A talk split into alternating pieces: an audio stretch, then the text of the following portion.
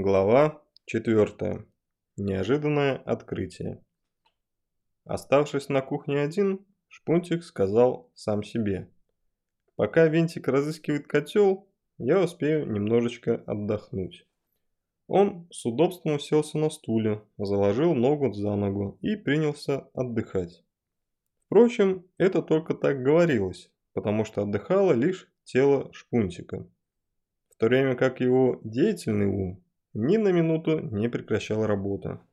Живые, юркие глазки Шпунтика все время вертелись в разные стороны. Каждый предмет, который попадался Шпунтику на глаза, внушал ему какую-нибудь остроумную мысль. Бросив взгляд на приколоченные к полу ботинки Винтика, Шпунтик подумал: жаль, что из кухни приходится выходить босиком. Не отделят же каждый раз от пола ботинки. Но если прибить к полу галоши, то ботинки могут оставаться на ногах. Пришел на кухню, сунул ноги в галоши, и работы сцепления будет достаточно. Гениальная мысль. Некоторое время Шпунтик наслаждался пришедшей ему в голову гениальной мыслью. Потом сказал: но галоши можно использовать более рационально. У нас в доме шестнадцать коротышек. У каждого пара галош. Всего. Значит, тридцать две галоши. Если прибить вдоль комнат и коридоров все эти галоши, каждому на расстоянии шага, то можно будет с удобством ходить по комнатам. Сунул ногу в одну галошу, сделал шаг. Сунул ногу в другую галошу, еще шаг. Исключительно гениальная мысль. Шпунтик хотел побежать и рассказать о своем новом изобретении, но тут же забыл об этом, так как в его голову уже лезли новые мысли. Теперь, когда наступило состояние невесомости, все будет не такое, как прежде, продолжал рассуждать он. Возьмем, например, самый обыкновенный стул.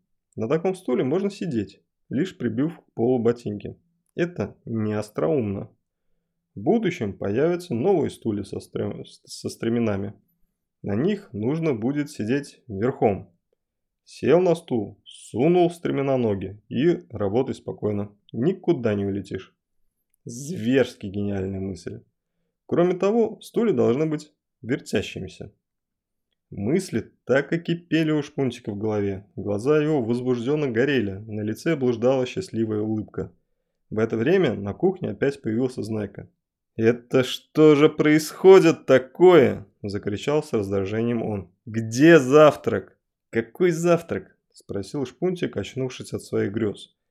«Смотрите на него!» – с возмущением закричал Знайка. «Забыл даже, что завтрак надо готовить!» «Где Винтик?» «Винтик? Он пошел за этим, за герметичным котлом!» «Так он уже час как прошел за котлом!» Неуж... «Неужели так трудно котел принести?» «Сейчас пойду разыщу его», – сказал Шпунтик и стал пробираться к выходу.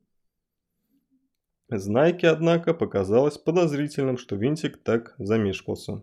Увидев, что Шпунтик уже почти добрался до выходной двери, он закричал с испугом: «Постой! Не смей выходить во двор!» «Почему?» – спросил Шпунтик. «Остерегись, говорят тебе!» – сердито закричал Знайка. «Сейчас надо действовать со всей осторожностью, ведь мы находимся в состоянии невесомости. Неизвестно, куда тебя понесет. Как только ты очутишься под открытым небом, малейший толчок и полетишь прямо в мировое пространство». Знайка добрался до двери, уцепился руками за дверную ручку и, высунувшись на двор, стал звать: «Винтик! Винтик!» Винтик не отзывался. «Неужели Винтик унесло в мировое пространство?» – испуганно спросил Шпунтик.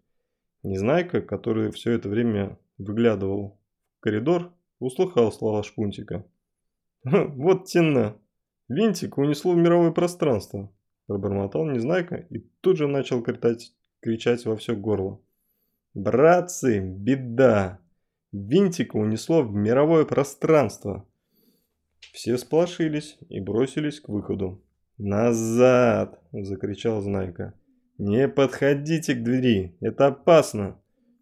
«Где Винтик? Что с Винтиком?» – спрашивали коротышки, волнуясь.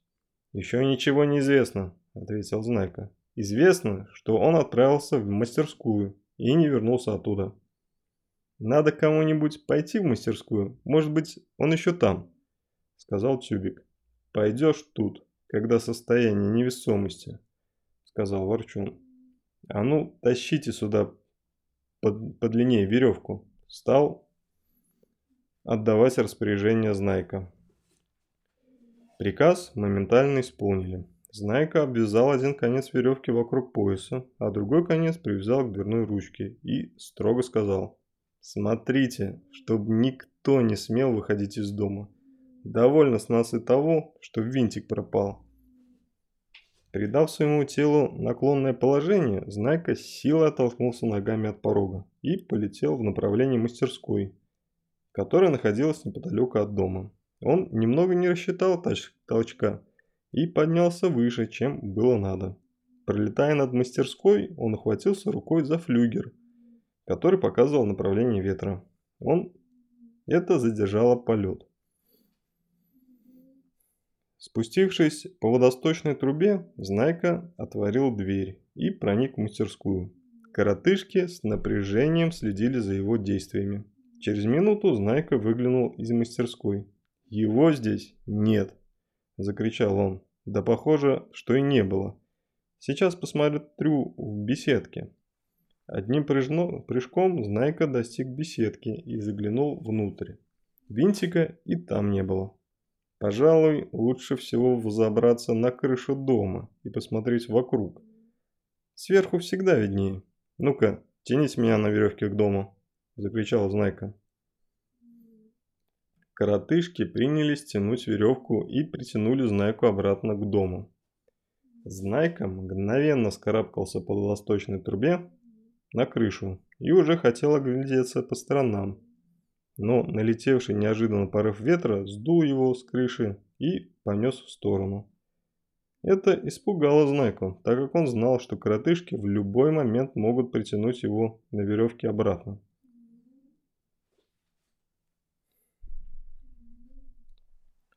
«Так даже еще лучше», – сказал сам себе Знайка.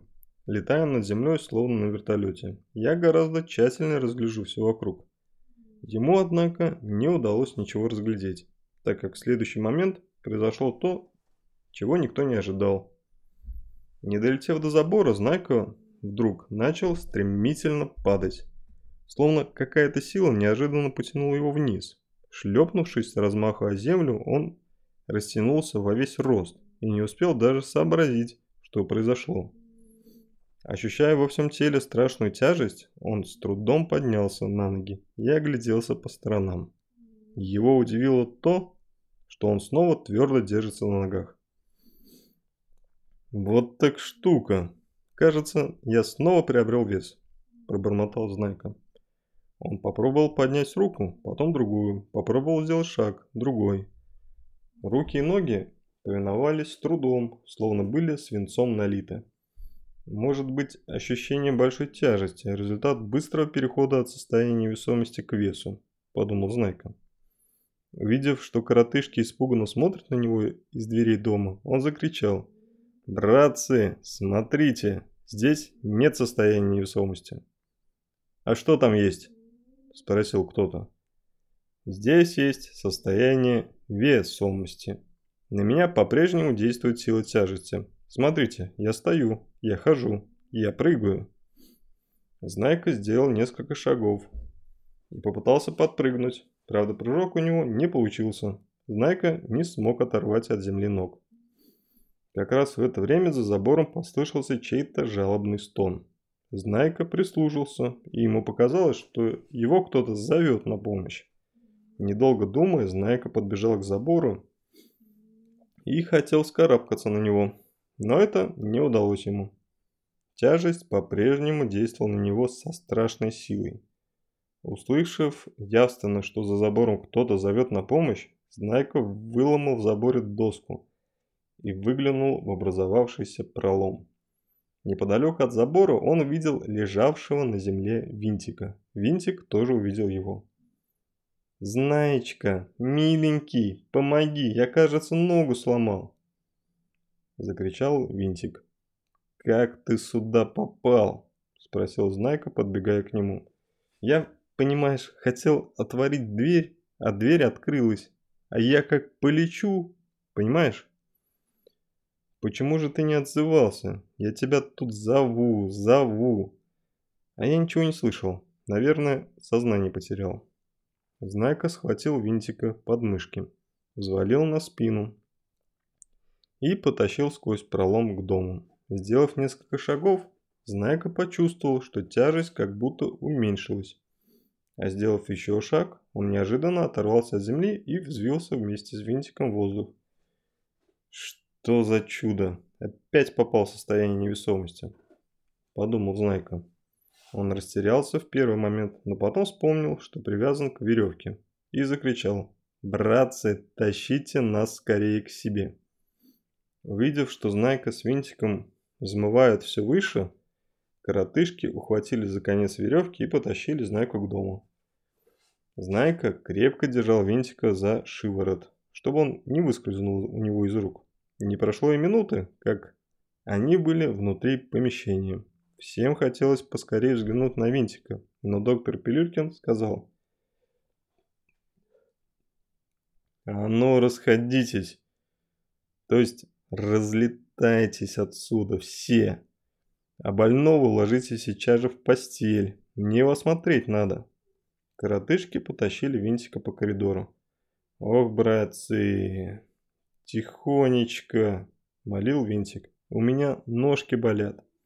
Наконец его притащили в комнату, уложили в постель и привязали к кровати веревкой. Пилюлькин начал осматривать его. Он долго стукал пальцами по ногам, по рукам, по груди и даже по голове больного, прислушиваясь, какой получился звук. Потом сказал: «Придется тебе полежать, милый друг, М-м, в постельке. Но ты не пугайся, ничего страшного, ты просто в некотором роде ножки отшиб». «Как это в некотором роде ножки отшиб?» — спросил Винтик. «Ну, так, м- ногами сильно ударился, значит, от чего и произошло м- некоторое растяжение жил и м- некоторое сотрясение в суставчиках, да. Через некоторое время боль в суставчиках у тебя утихнет, и ты снова сможешь в некотором роде ходить, если, конечно, понадобится». «Почему, если понадобится?» — испуганно насторожился Винтик. «Ну, потому что если будет состояние невесомости, то ходить нам вовсе не надо будет. Будем в некотором роде летать». «Ну ладно», — ответил Винтик. «А нельзя ли мне что-нибудь в некотором роде покушать? Я с утра ничего не ел». «Слушай, как там у тебя с завтраком?» — осведомился Пилюлькин у Шпунтика. «По случаю состояния невесомости завтрак еще не готов», — отрапортовал Шпунтик. «Но поскольку Знайка нашел место, где состояния невесомости нет, мы приберемся туда и быстро сварим на костре завтрак». «Ты, голубчик, вот что», — сказал доктор Пилюлькин. «Завтрака варить не надо, потому что теперь уже время обедать. Лучше готовь сразу обед. А больному я пока дам хлеба с вареньем». Пилюлькин отправился за хлебом с вареньем, а Шпунтик, обвязавшись веревкой, пробрался в конец двора. Почувствовав, что снова приобрел вес, он привязал конец веревки к забору и закричал коротышкам: «Ну-ка, тащите сюда дрова, и спички, и кастрюли, и чайник, и сковороду, и продукты тащите». Коротышки, держась за протянутую поперек двора веревку, принялись таскать Шпунтику все, что могло понадобиться для приготовления обеда. Все работали очень активно, так как каждому очень хотелось есть. Не работал только больной Винтик, да еще Пончик, который по-прежнему болтался под потолком в столовой. Знайка сказал, что Пончик, очевидно, потерял ориентацию в пространстве и не сумел приспособиться к состоянию невесомости.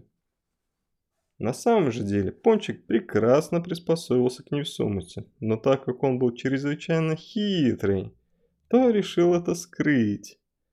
то время как все коротышки работали, он летал потихоньку по комнате и уплетал манную кашу, которая вываливалась из кастрюли и плавала вокруг комьями. За небольшой промежуток времени он единолично съел целую кастрюлю каши, так что от нее и следа не осталось. «Вот я и сыт, и ничего мне больше не надо», — говорил с удовольствием Пончик. «А остальные пусть трудятся, если это им нравится». Пока коротышки варили себе обед, Знайка привязался к веревке и производил во, во дворе наблюдение над силой тяжести. Оказалось, что состояние невесомости наблюдалось вокруг дома только на расстоянии двадцати-тридцати шагов. Это была, как ее называл Знайка, зона невесомости. За ней начиналась, как ее называл Знайка, зона тяжести или зона весомости. Пробравшись через зону невесомости при помощи веревки, можно было проникнуть в зону весомости и, выйдя за калитки, уж без всяких опасений отправиться, отправиться в любом направлении по улице. Установив эти научные факты, Знайка сказал Пилюлькину: «Теперь нам надо узнать, наблюдается ли состояние невесомости только у нас, или оно есть и в других частях города. Сделай-ка сейчас обход по городу и разузнай, не ощущал ли кто-нибудь из жителей признаков невесомости, не кружилась ли у кого голова, не испытывал ли кто-нибудь ощущение зависания вниз головой. Все эти сведения помогут нам выяснить причины этого загадочного явления. Я думаю, пока не следует никому говорить, что у нас невесомость. Как только в городе станет известно о том, все бросятся к нам, и тогда трудно сказать, что может произойти. Хорошо еще, что с Винтиком все обошлось. В общем, благополучно. Да, и я, нужно сказать, только чудом не переломал себе ног. Мы должны быть крайне осторожны с этим еще недостаточно изученным явлением природы». Пока Пилюлькин ходил по городу, коротышки приготовили обед и стали обедать тут же, под открытым небом. Это было особенно приятно, так как на воздухе аппетит всегда улучшается. Конечно, в первую очередь они накормили больного Винтика. Это было нелегко сделать, так как кормить его пришлось в состоянии невесомости. Для больного Шпунтик придумал сварить специальный больничный суп-пюре. Но самое остроумное было то, что суп этот Шпунтик придумал налить в чайник, который обычно служил для заварки чая. Чайник был плотно закрыт сверху крышечкой, поэтому суп из него не выплескивался, когда попадал в состояние невесомости. Больному оставалось только сунуть носик чайника в рот и потихоньку посасывать суп. Питание таким образом происходило быстро и потом без потерь. Кашу Шпунтик придумал сделать для Винтика не очень жидкую, но и не очень густую. Такая каша хорошо прилипала к тарелке, благодаря чему ее свободно можно было переносить с места на место, а также брать ложкой, не боясь, что она сползет с тарелки и начнет плавать в пространстве. На третье был клюквенный кисель, который также был подан Винтику в чайнике. Накормив Винтика, коротышки точно таким же образом накормили и Пончика, который, как уже говорилось, потерял не только вес, но вместе с ним и остатки совести, не потеряв, однако же, при этом своего аппетита. Вскоре вернулся с обхода Пилюлькин и доложил Знайке, что в городе больше нигде состояние невесомости не наблюдается. «Жизнь коротышек, — сказал он, — идет обычным порядком. Никто никаких загадочных явлений не наблюдал и никаких болезненных ощущений не испытывал». Сообщенные Пилюлькиным факты заставили позадуматься Знайку. Ему показалось странным, что зона невесомости ограничилась их двором. Должно быть, в этом кроется какая-то причина. Но в чем она? Ломал голову Знайка. Приказав коротышкам вести себя осторожнее, Знайка отправился к себе в комнату. чтобы отдохнуть после обеда и поразмышлять в тишине. По привычке он хотел прилечь на кушетку, но, вспомнив, что в состоянии невесомости это может сделать, лишь привязав себя к кушетке веревкой, что очень хлопотно, да и не нужно. Растянувшись во всю длину над кушеткой и передав своему телу строго горизонтальное положение, для того, чтобы вся комната представлялась ему в привычном виде, и ничто не отвлекало от мыслей, Знайка принялся размышлять. Странно, что зона невесомости представляет собой как бы круг, в центре которого находится наш дом, сказал сам себе Знайка. Мы таким образом помещаемся как бы в центр невесомости. Может быть, как раз здесь, где я сейчас нахожусь, или где-нибудь совсем рядом, и есть этот центр. Не находится ли причина невесомости в центре? Знайка на мгновение показалось, что он приблизился к разрешению задачи, но неожиданно его мысль совершила скачок в сторону. Как же наступило состояние невесомости? С чего все началось?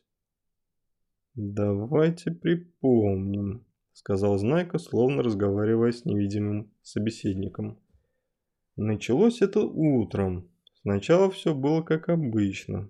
Я убирал комнату, потом положил в шкаф лунный камень, потом, потом... Что же было потом? Потом ведь как раз и пришло состояние невесомости. Мысль Знайки лихорадочно заработала. Может быть, тайна невесомости связана с лунным камнем? Как бы сам собой вспыхнул у него в голове вопрос. Что ж, такое предположение вполне допустимо, мысленно отвечал Знайка. Ведь что представляет собой лунный камень? Никому не известно, что он собой представляет. Известно, что это вещество с каким-то странным свойством.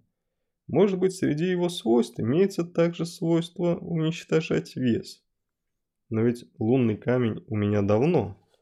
Почему до сих пор это свойство не проявлялось? Может быть, оно не проявлялось потому, что лунный камень находится не там, где сейчас. Может быть, способность лунного камня уничтожать вес зависит от его местоположения? У Знайки слегка захватывало дух.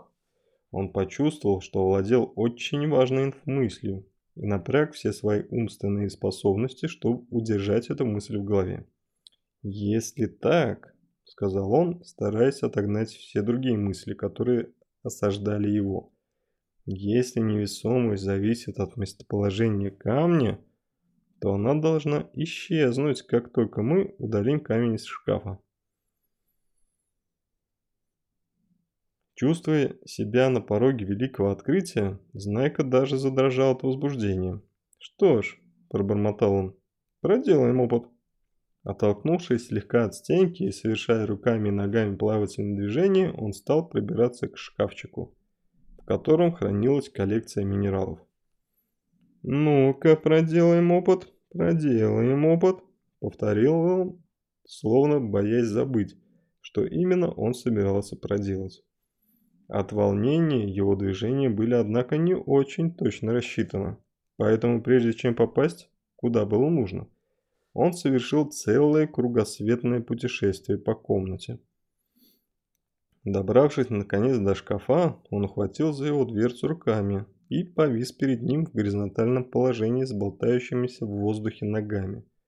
«Что ж, проделаем опыт», – решительно сказал он.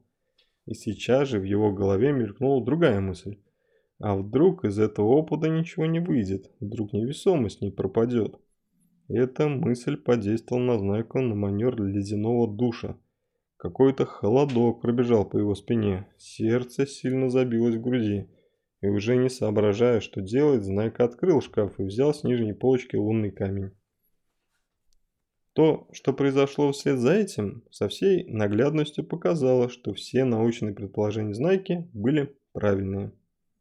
Как только лунный камень очутился у него в руках, Знайка ощутил как бы сильный толчок в спину. Упав на пол, он